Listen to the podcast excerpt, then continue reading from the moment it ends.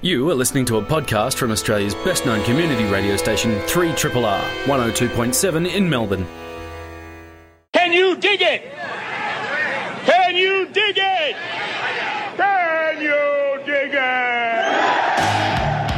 Oh, wow! Don't they know it's the end of the world? Do you want that more dramatic or like sort of understated or what?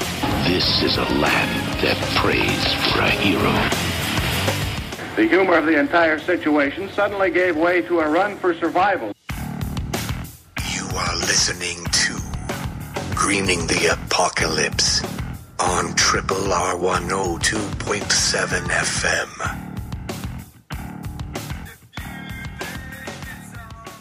It's uh, Greening the Apocalypse time here on 3 Triple R, your weekly foray into the new systems emerging up through the cracks in the old.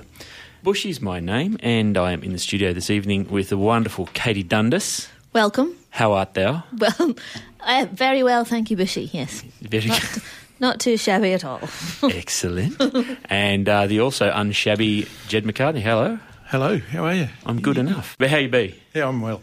I'm well. splendidly And I'm, good. I'm just going to give a quick shout out to uh, my mate Claire, who's at our house tonight, having ridden across Australia. Whoa! and finished on She's Sunday. done that twice. Oh no, she nearly did it last year. Yeah, she got to Melbourne last time, so Hmm. yeah, From from Perth, that is huge. Oh, so where's she, where's she just come from now? Sydney. So she drove down from Sydney today because it was easier than trying to get her bike on an aeroplane. But Hmm. she um, finished at the Opera House Sunday night after 5,470 kilometres. Goodness me! Far out. So she's hoping to get her driver's license weeks. back soon. Oh, she got Yeah. her license back Sunday. yeah, good. No more riding from Perth to Sydney. That's that's pretty awesome. I mean, if you take a moment to reflect on that, that is uh, quite an achievement. So tonight's show. Okay. Tonight's is going to be a bit of yabbering. I Tonight's show is a bit of a yabba. Where um, well, we're just going to have a bit of a chat and e- e- exchange thoughts with one another. Uh, Katie, do you want to give this a bit of context? Because Okay, I was a bit of a prick. yeah. So we, in our wonderful planning, didn't have a guest or theme for tonight's show. Um, well, we had a few ideas, but nobody was here because it's Easter. So Bushy and I and the others were tossing around some ideas, and then all of a sudden, well, I think Bushy, you must have been away somewhere. Have you been sent me this really long text message Rant. rant, and quite frankly, I read it and I was like, "What a wanker!" Straight up, Yeah. total wanker. So Give us the crux of my rant. So it's, It's a- basically saying, I think it must have been in the country, and the rant was saying, Oh my god, country people are the best. City people have too many egos. They don't know how to hammer. They don't know how to use drills. They're just rubbish. Why are country people so noble and humble and smart and want to connect with each other? And whereas city people just have massive egos. And I read this and I was like, That's the polite "What?" version. It's a very polite version. Yeah. Oh, look, I'm going to put I'm going to put my hand. I'm going to say something um, that I've thought for a little while. Uh oh. No, no, it's a, it's fine. It's me owning my shit. It's me owning my shit. Um, I know there's other um, broadcasters, and there's definitely a shitload of subscribers um, who are not in town. But there are often times when I come in and I feel like I do. I feel like an outsider. I feel like a bit of an intruder because. No, well, it's not that. I mean, I don't. I don't live like yeah, ten hours out in the You've mallee. just come from Macedon, which is practically North Northcote. No, it's a bit better than North. Um, no, but uh, because okay, I wake up and there's this cluster of birds, and everything like that, and like three three minutes from home, no matter what mode of transport I'm on, I'm surrounded by paddocks and fields and forests. And a guy yesterday when I was at training, this guy's showing me this um, some footage. Like this is a guy who's going to take me out um, deer shooting soon. I like to put some venison in the freezer, and he's showing me like less than five kilometres from my house, like some some deer going nuts up in the bush and stuff like that. And I've become massively, massively attached to living out where I do because it's very much like where I grew up as a kid, like out in the Dandenongs. There's lots of wide open spaces and all that sort of stuff. You love it so much, you brought me some propaganda. I bought you some proper, yeah, read the propaganda. So I've got a flyer that says it's got a picture of the Macedon Ranges with some kind of um, agriculture in the foreground, says, "Wouldn't you rather be here?" Wouldn't you rather be there? Macedon Ranges naturally cool. naturally, naturally, really cold sometimes. and it says there 45 minutes from Melbourne. That's a lie. Like it's at least it's several hours from Melbourne. Don't oh, you, if you left now, you'd never get there. Um, no, but so that's my thing. So I've got to I've got to take ownership of the fact that I often.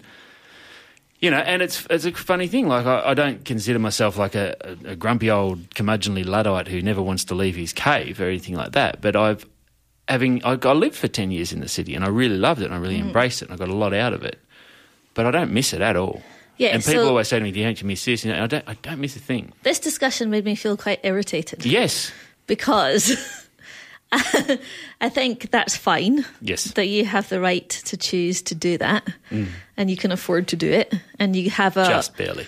work situation that allows you and your family to have employment in the in there in Yep. Macedon or wherever and the well see that's probably peri-urban rather than rural now but oh, That's a slab. oh Bushy's phone's going off we will enjoy some beer next week um, Indeed. oh I won't I'll enjoy some in August um, so yeah, I felt I feel still uncomfortable about this lack of equity when it comes to living either in the city or in the suburbs or See, I, in the I was quite amused by it because I grew up as a townie in, Yes. in country Queensland.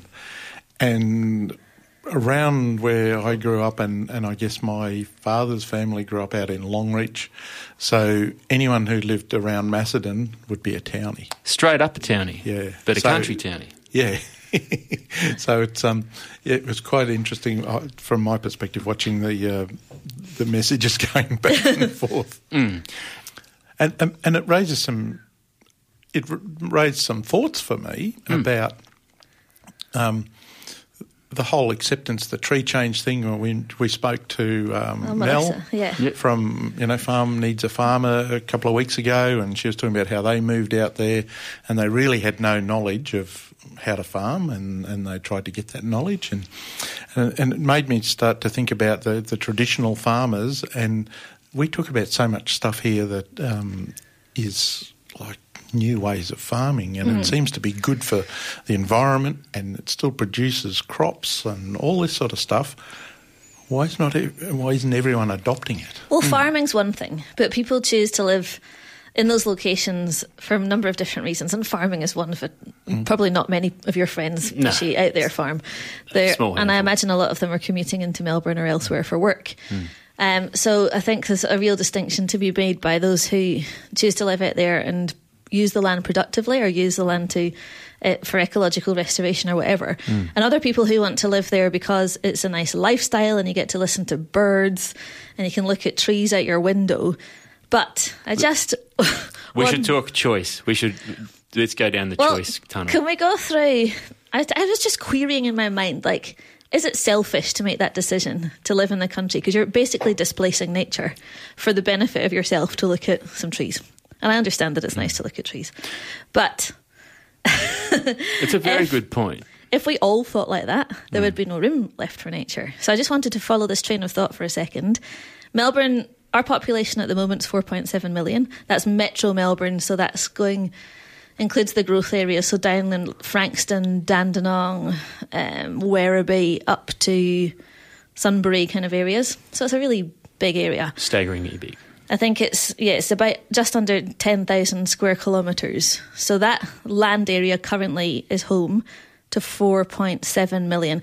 Now our population we're growing really, really quickly, experiencing massive population boom. And our population is expected to reach eight million by twenty fifty. And just an interesting little fact, it took us 174 years to grow to 4 million, and it'll just take 33 years from now to get to hmm. 8. So huge, huge, huge change. So, say if we think about the Macedon context or a kind of far away suburban context hmm.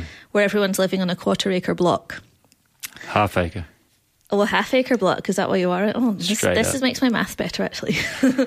so, if we all lived on a quarter acre plot, all 8 million of us, by 2050, we would take up 2 million acres. Okay, but if you're on a half acre plot, That's 4 million acres. So if you put that in your mind, like an acre is a soccer pitch. Mm. 4 million acres is 16,000 square kilometres. So one and a half times the size of Metro Melbourne if you simply subdivided that area into quarter acre blocks. Hmm. No room for roads, nothing, no hmm. open space. Hmm. You can't get, you know, it's just just a grid of But, people. but that's assuming that we're just going to tack it on what's Melbourne now. No, this is wouldn't it- re subdividing everything. But, but wouldn't it be nice if people actually moved back to the country? And I'm not talking about the city fringes, which is Mm. probably what Macedon is, but actually some of those country towns and cities that are losing population. Well, I think that's another that's a different scenario. I just want us to think about simply land area, Yes. right? but, so- I, but I don't think you can isolate it like Just that. just go with this for a moment. so you wouldn't feel like you're in the country. You'd be in sprawling suburbs. Yes, we could you could have a polycentric model and put people around uh, Dandenong like we're doing in Ballarat and Bendigo and repopulate places. That's fine, but you don't have public transport access. Good enough. There's no jobs. Anyway, so the population density of Macedon is 1.25 people a hectare. So population density of South Bank in the city is 300 people a hectare.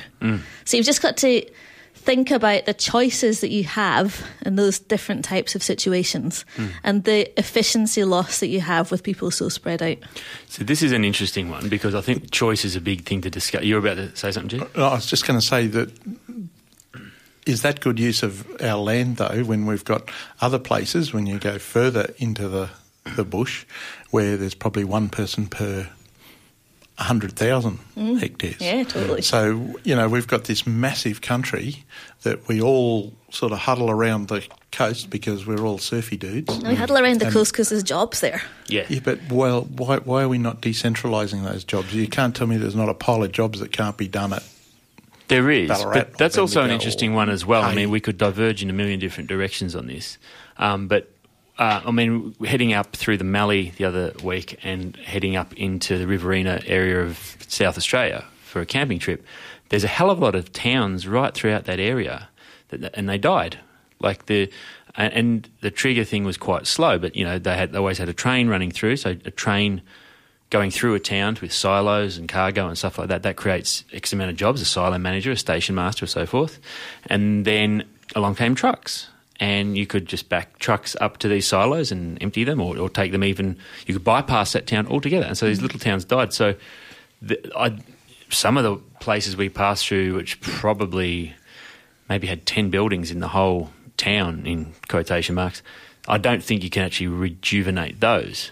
And but then again with the choicing, where we, so yeah, I hear what you're saying, Katie. Like the the density of where I live is minuscule compared to South Bank, and so I have I definitely and part of what I was saying before, taking ownership of my shit, is that my my somewhat sort of pompous. I don't know. I've, I've been working really hard the last couple of years. I've been a very reasonable person. So from time to time, when I explode with judgmental fervour, it's just like it's not necessarily well guided or thought out. It's just like all the shit that I've held in. You've I was got a wonderful passion, Bushy. sweet. Um, so there's, there's a bunch of things when you talk about choice with where you live. So on the one hand, you might choose, as we did, to move out to the rural fringe or the countryside. We made that choice. We were in a position where we could do it financially, and I could take my work anywhere, and so could my wife, and, and all sorts of things like that. But then there's another aspect with the country where, um, and this is probably further out and further afield, where there's some people who maybe they're second, third, fourth, fifth, sixth generation living in a place, and their choices are eroded because they simply can't leave because any money they would get, any capital they would gain by selling up in a place know, way, way out would get them nowhere else. Um, plus, there's also that thing where choice isn't just a financial thing as well. Sometimes choice is, oh, you know, you, you would literally decimate the family structure to up and leave, you know, to leave behind, be it a farm or a, or a, business based in a town or, on things like that. So the choicing, I, I completely own where my shit is. Yeah, and there's also choice attached to resilience. So in the suburbs or in the peri-urban areas of the countryside, you can make different choices that you can if you live in the city. Hmm. So, for example, you can choose to have solar panels on your roof. You can choose to produce your own energy. You can probably choose to grow your own food because you've got space and you've got the agency over that decision. Hmm. Whereas if you're in an apartment block that's strata titled and has a body corporate, making that decision is completely different. You don't have access to the land that you need. Hmm. Getting stuff on the roofs really complicated. So you've got these layers of complexity in the city and competing land use. Land or, uses or just space use, and regardless of competing space uses. yeah. You don't have like you don't have agency over how you really want to live your life. Hmm. So that system has to be designed into the city to give people because it's an efficient way to live, and we can talk about the carbon impacts Mm. later on. But you also need to have a system, a city system designed to allow you that agency of choice over how you choose to, you know, how you choose to buy your energy, how you choose to grow your food, how you Mm. choose to socialize. But you were talking about Well, yeah, well, because one of the chats we had prior to the show was um, because yeah, I mean we had uh, Kulia come on last year, I think I think it was, and we, she talked about solar access for people in the city. So if you don't have direct access to your rooftop, that's a thing, yeah. Um, and then having space to grow some sort of tucker, um, you might have a balcony, but it might face the wrong way. Mm. But then that balcony as well might be your only place to go and sit out and socialise with friends. So, but you and I chatted a bit about the limitation, potential limitations on what you get to do socially. I mean, you've been to my house. We've got a pretty sizable backyard. We can field forty or fifty people in there if they feel like coming over, and I think we might have done that before. Um, you can't do that in an apartment, and whether or not you chose the apartment because that was the lifestyle you wanted, whatever, but if your only option for socialising is to up and go out, then you need the disposable income to do that. unless you go to public space. Or you go to public space, yeah. Which is why public space in the city is so important. Mm. And it'll become so much more increasingly important as we expand and grow denser and denser. Indeedy. You are listening to a Triple R podcast. Podcast. etc. that right? We're talking a bit about the city country divide.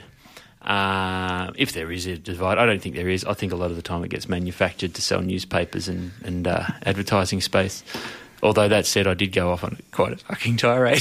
the week, You didn't I? did. I did. And there's certainly a spatial divide, a choice divide, Mm. a travel distance divide, an access to stuff divide. She's still stroppy about it. I know! I'm stopping about everything at the moment, though. I have Uh, pregnancy rage, so apologies. You should have known I about really Bushy. hope I have some friends left after June. Sorry, friends. You know what? We'll always be friends. I, love- I actually, I, I can't remember. No, we didn't know each other that well when you had pregnancy rage first time, right? or did you not have it? Not as bad as this time. Not as bad as My this way. God. Well, if we, if we pass the test on this one, Katie, we'll be friends forever.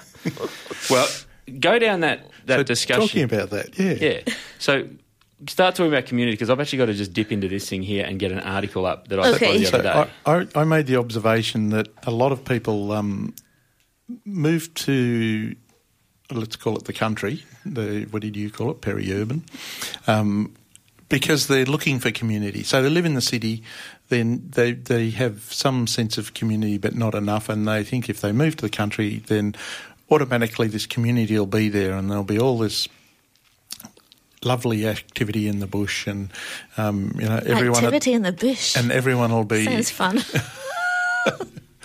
everyone at the school will be friendly and you know it'll all just happen yeah.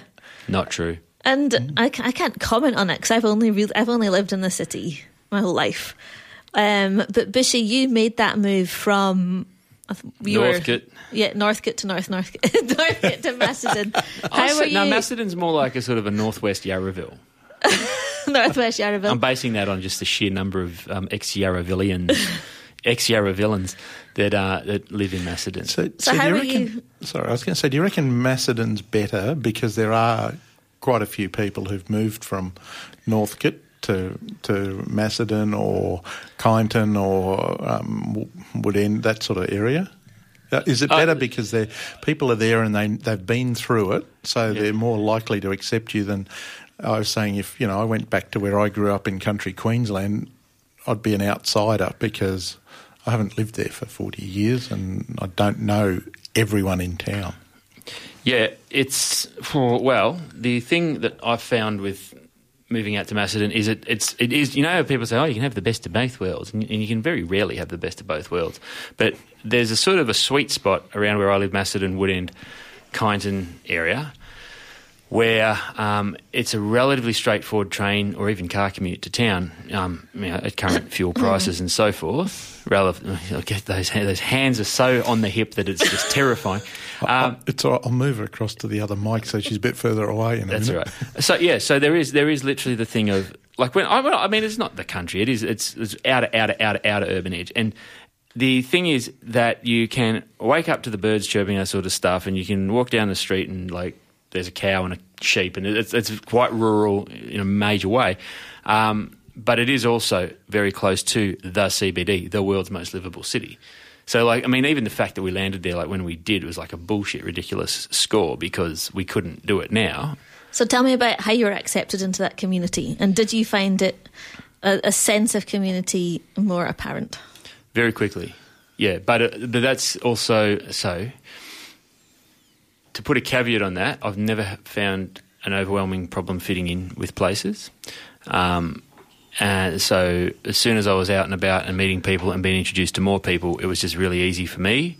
Sammy challenge was a bit more challenged by it, and I think especially because, um, well, for me, I'd there's a few things I'd grown up in a similar kind of area out in the Dandenongs um, in terms of the feel and the spread of people and that sort of stuff. I'd also um, done a lot of my work up in the area when we lived in town, so I used to commute up there a bit, and um, and because of that, like, and I used to, I, you know, I work often by myself, and so I'm I'm quite used to my own company and so forth. So if I've got company, it's great, and if I don't have company, well, it's okay because I'll catch Okay, up with someone soon. But Sammy, she, it, she'd worked quite hard, I think. Well, not worked hard, but we'd sort of found ourselves socially in a really good spot by the time we went through our mid to late 20s and early 30s in town, our crew that we'd established over those years.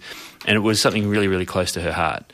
Um, so leaving that behind for something completely new was a challenge. And, and so, um, yeah, I noticed that for sure. Yeah. But she's also a very likable, a lovable person, and people adore her. So it's it's not like you know she was trying to make friends and has some sort of toxic personality or Well, I think what we're talking about here is is a geographic community that you're landed in, whereas in the city you have access to different types of communities and interest groups purely because there's a lot of people there.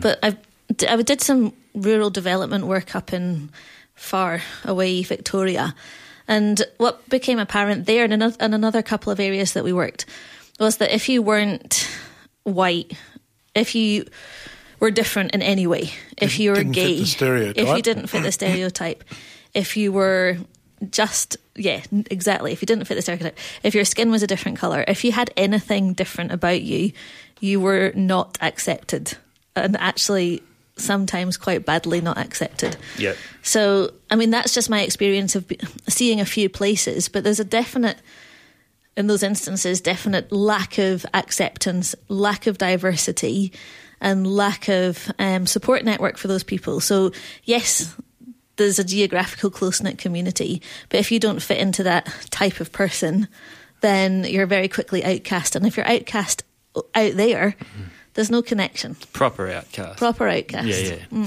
That well, so so which part of Victoria was that, by the way? It was very far away. Like the Mallee kind of region, or- Opposite side. opposite side. Oh, so far east Victoria. Yeah. Yep. I can't speak to that at all because I don't know. But um, and again, what I'm about to reference is more of a regional city. But I was up at Shepparton the other week to visit the old man. Hey, Dad. And um, me and uh, Shrubby went for a, trot in the in the evening. I was having a run and he was having a ride, and we went down through the park there near my dad's house. And not to put a you know, pretty much the entire planet was represented down at that park Yeah. you know, and there was like the old leather skinned white farmer looking types, and there was a heap of um, different migrant groups from all over the world. Everyone having a marvelous time, chilling out. It was like Easter weekend, you know, so there's all sorts of stuff going on.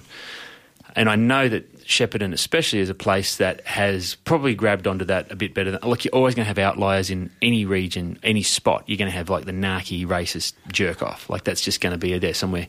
So I, I can't speak to the area you're speaking to, but um, the feeling I get from a place like Shepparton, which kind of does represent to some degree regional I know, Victoria. I think Shep's a little bit different, but It's a, it's a bit different, but it's all but it's going through some similar shifts and like you know it's had like a big upheaval with employment and those sorts of things. So when that happens to a spot, that's when you get a hell of a lot of that outcasting of the new person or the newcomer. Um, it's it, you know it's really hard for a place that's under employment stress to embrace new people. Um, so yeah, I mean I that's probably as best as I can speak to. But uh, and an interesting point as well. My cousin um, a few years ago moved up and got a farm in Swan Hill. Actually works in town, but he's also got a farm. You know, working farm, and um, he had this. I don't know. We were talking one day, and I, I was sort of. I can't remember how we, we were talking about different, yeah, different migrant groups and coming to this area and that area. And I said, I must have asked, you know, along the lines of how how a newcomer's welcomed. And his perspective was, no one gives a shit where you're from, what your story is, who you are in this area, if you just work and put in. And his that sounds like a very oversimplified perspective. But basically, what he was saying was that people up there, it's hard work to live in a place mm. like the Mallee, that that Murray area. So people don't want anyone putting their hand out. I mean, if you put your hand out and say, "Hey, I'm I'm fucked and I need a chop out," I've just you know had a flood or whatever. People are very quick to do that. They jump in and do it, but they certainly don't uh, have a great deal of respect for people who are putting their hand out for you know whether it might be. And this is a sad indictment, I think, to the the people who need welfare get shit canned in this in this way. But um, his perspective was that you know the newcomers to that area, when they're witnessed, you know, as wanting to jump in and do stuff, no one cares. Like no one's going to ostracize them or treat them as the outcast. Mm. Something just going back to that social connectedness thing, and the you know people are connected socially because the networks exist and stuff exists for people to have connections to. Mm. So one of the other things that we found was when there's not a lot of people there. That's difficult to keep those community efforts going because there's no succession and people get burnt out. Mm. So that's just something about population density as well. Well, Meg Ulman, remember Meg was Meg Ulman was on. Oh, Oh, yeah. and she was saying that there was yeah, there was a few. So Meg Ulman, for uh, those who've just tuned in, she's a, a former guest of the show, um, a very engaged community member and uh, permaculturalist and um, East Coast bike rider and all sorts of stuff like that. But she said that when her and uh, uh, her fellow Patrick took off on the big bike ride, a bunch of things that she'd had set up and was organising and coordinating all fell away. Mm. That succession planning, I think, I, mean, I don't know that the country is necessarily isolated in that regard. If you've got any kind of community volunteer organisation happening that doesn't have a good succession plan in place, it does Mm. fall by the wayside. Yeah. I think we forget how good Melbourne is at um, being diverse and, and catering for everyone. And I mean, there's other cities in Australia where you know people would struggle to be accepted who are Mm. who can find someone, and part of that is the 4.7 million Mm. people. You know, You- Absolutely, yeah. Well, you you've got to find someone else who's like-minded in Yeah, that exactly. number of people. Yeah, you do. You think about those sorts of numbers, and you go, well, yeah, I mean, there's going to be 4,700. bloody model car enthusiasts, or there's going to be whatever it is. I'm Joel Salatin, known as the Lunatic Farmer, encouraging you to tune in every time you can to the muckraking, compost loving, cud chewing, soil building, water cleaning vanguard of urban hillbilly radio. Greening the Apocalypse on Radio 102.7 Free Triple R. Katie, let's talk about the environmental impact of um, zealot jerk off country dwellers like myself. Oh, this here a joy and delight. um, so yeah, last week's show was about ROI, Hmm, energy return on energy invested. very well said. So we're trying to think about everything in that context. Oh, I am now. Mm. Find it very enlightening. so, um, I find some articles talking about the carbon impact, the energy impact of living in the city versus living in the country. And I think generally the problem with these things is there's about a million different ways you can do this accounting. Mm. And you can think about your impact or the consumption patterns of your impact, which is very much greater than just you. So take this with a pinch of salt because I'm sure you could just swing the figures however you wished. Yes. But um, so this starts the headline of this article, which you can find in newscientist.com, is City Dwellers Harm Climate Less. Oh, yes. Not only is the city erotic, it is also a more friendlier place to live. so, city lights may burn bright, but overall, the greenhouse gas emissions of large cities are far below those of rural areas, a new report found. So, what's about? What, how are they um, coming to that conclusion? Well, it's a couple of different things. Um, lots of it's to do with critical mass. Um, so just the efficiency of a more dense population. Mm. So simple things like heating an apartment Yeah. is more efficient than heating a big house Yes. because it's smaller. Because if, even if it's not smaller, it's insulated by other houses. Other apartments. other apartments and other buildings. Often made with a fairly good thermal mass of concrete. Yes. Yep. Um, there's other density related advantages, so things like travel. So you don't have to. I'm sure you use your car a lot, Mm. and I'm sure that's More than I'd like to, but less than others of a similar position. yeah. And do you have more than one car? Sorry to put you on the spot. Oh, yeah, well, we do, yes. Yeah.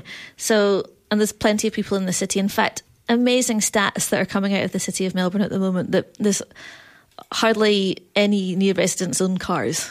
Really? Yeah.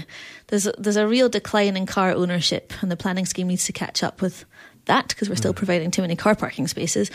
But the stats are showing, you know, hardly any car ownership and a high percentage of walking, cycling, and public transport. So that that critical mass and density advantage is feeding into this. Um, With, without getting distracted Yeah. too much, do you think that reflects, um, because we talked earlier about choice, do you think that people are going, well, I live in the CBD, I don't need a car? Or do you think there is an economic pressure or financial pressure um, if you're living in a city like a high rent, maybe high costs of living, and a car just becomes the first thing that you can knock out to save costs?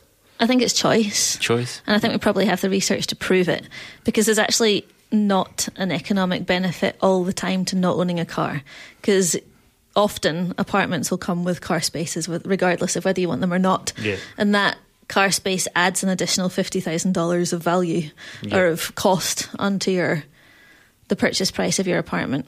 Hmm. So I think it's choice. And you know, when I think about generations and even my sister who I think slipped into a different generational demographic Than I did, hardly any of her friends own cars. Yeah, right, cool. Really, hardly any of them. But I mean, she's in a certain demographic. Mm. Um, Does she live here? yes, she does. She does indeed. But yeah, our friends in Scotland as well. But at least the ones who grew up in the city. The city.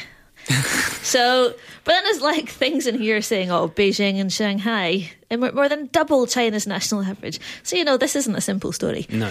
Um, the other reason is outsourced emissions. So this isn't a great reason for why hmm. cities emit less carbon because this is what I was trying to reference when I was talking about carbon accounting. Yes. There's many different ways in which you can account for your impact. So, for example, the emissions for a pair of shoes made in China and sold in the UK, the impact associated, the energy impact associated with that, and the way that this report calculates things.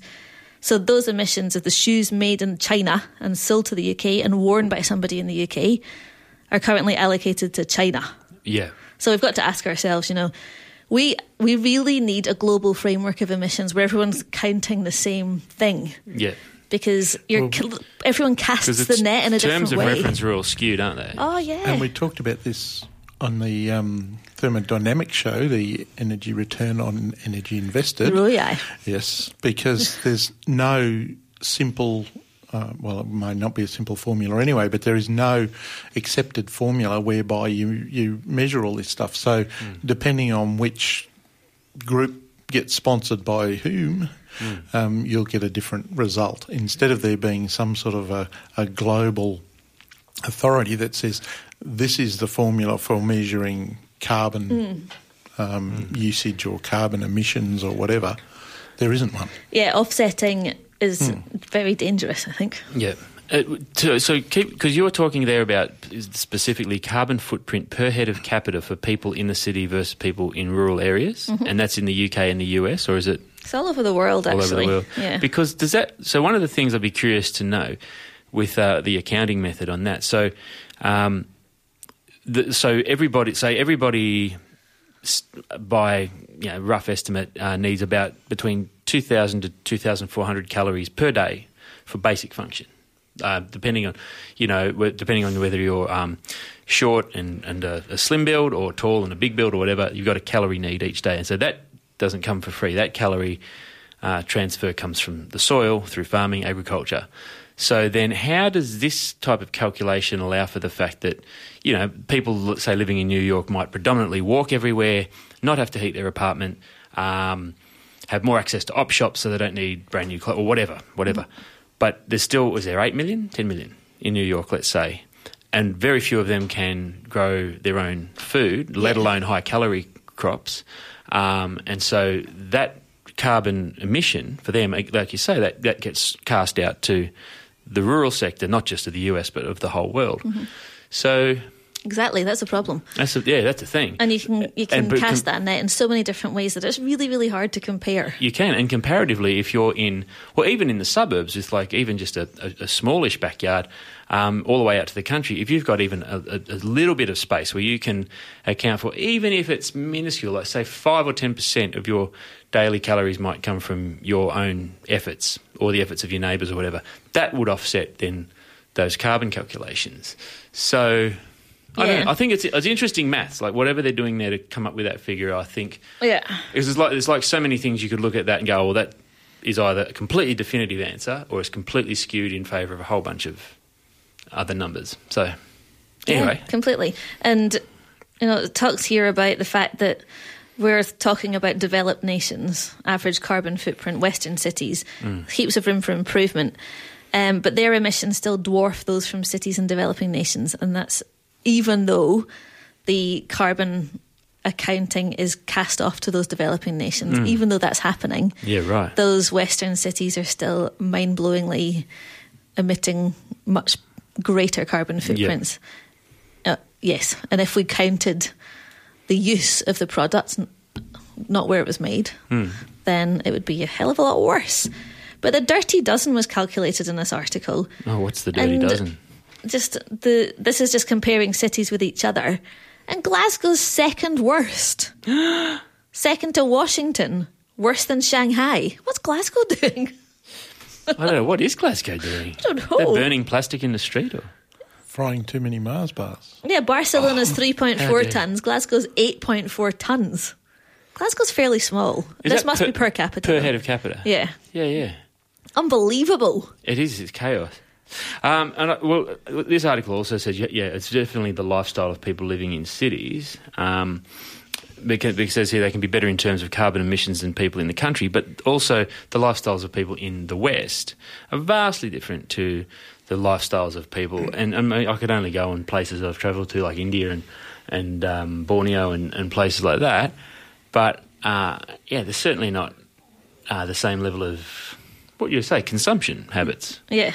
Yeah. So and and so, that, I'd, I'd be really interested to actually do a show on this, on sort of, um, or at least a part of a show on sort of the calorie needs and the carbon impact of of people and how efficient our use of um, food calories as it relates to the carbon footprint to make those food calories go because we in a, in the west I mean it's not just that we've got all these superfluous bloody items like we've there's I think in America the self storage like you know how you have those Yeah, self storage ships? That industry is worth like 20 billion in the US I was, I was just smiling because I, I was going back to your food thing. and I was thinking about um, the way food's presented, mm. especially around um, the good old wick, the Ronza mm. in cafes, and you know what was a basic meal, you know, now has to have the the flour on it and mm. the um, you know bit of Not in the fairy country, floss Jed. or wherever. so you know, how much does all that presentation add in terms of carbon? So instead of your Edible scram- flowers and well, microgreens. well, instead of your scrambled eggs on toast being scrambled eggs on toast, they're now Ah, yeah. you With know, blo- stuff. With It's with an, with. it's an art installation. So, but that's what I was saying. We've got so much superfluous stuff in the West that we actually rent spaces to store the shit we can't fit in Yeah. our house. So there's a huge carbon I feel like we've footprint been impact on- swearing loads on this show. Oh well, I'm furious. Damn it! Um, and plus, I live in the country. We swear a lot. Um, So I think, can we just make sure that we recognise the fact that no matter where we live, We are- people are, people. Yeah. And it kind of doesn't matter. like I said at the top of the show, I think I was just in one of those moods. I've been such a reasonable person for so long. I've become. I've worked hard to be a Embrace the rage. I need to embrace the rage more often. You've been listening to a podcast from Australia's best known community radio station, 3 Triple R, 102.7 in Melbourne. For more podcasts, information about upcoming events, and our live stream, please visit our website at rrr.org.au.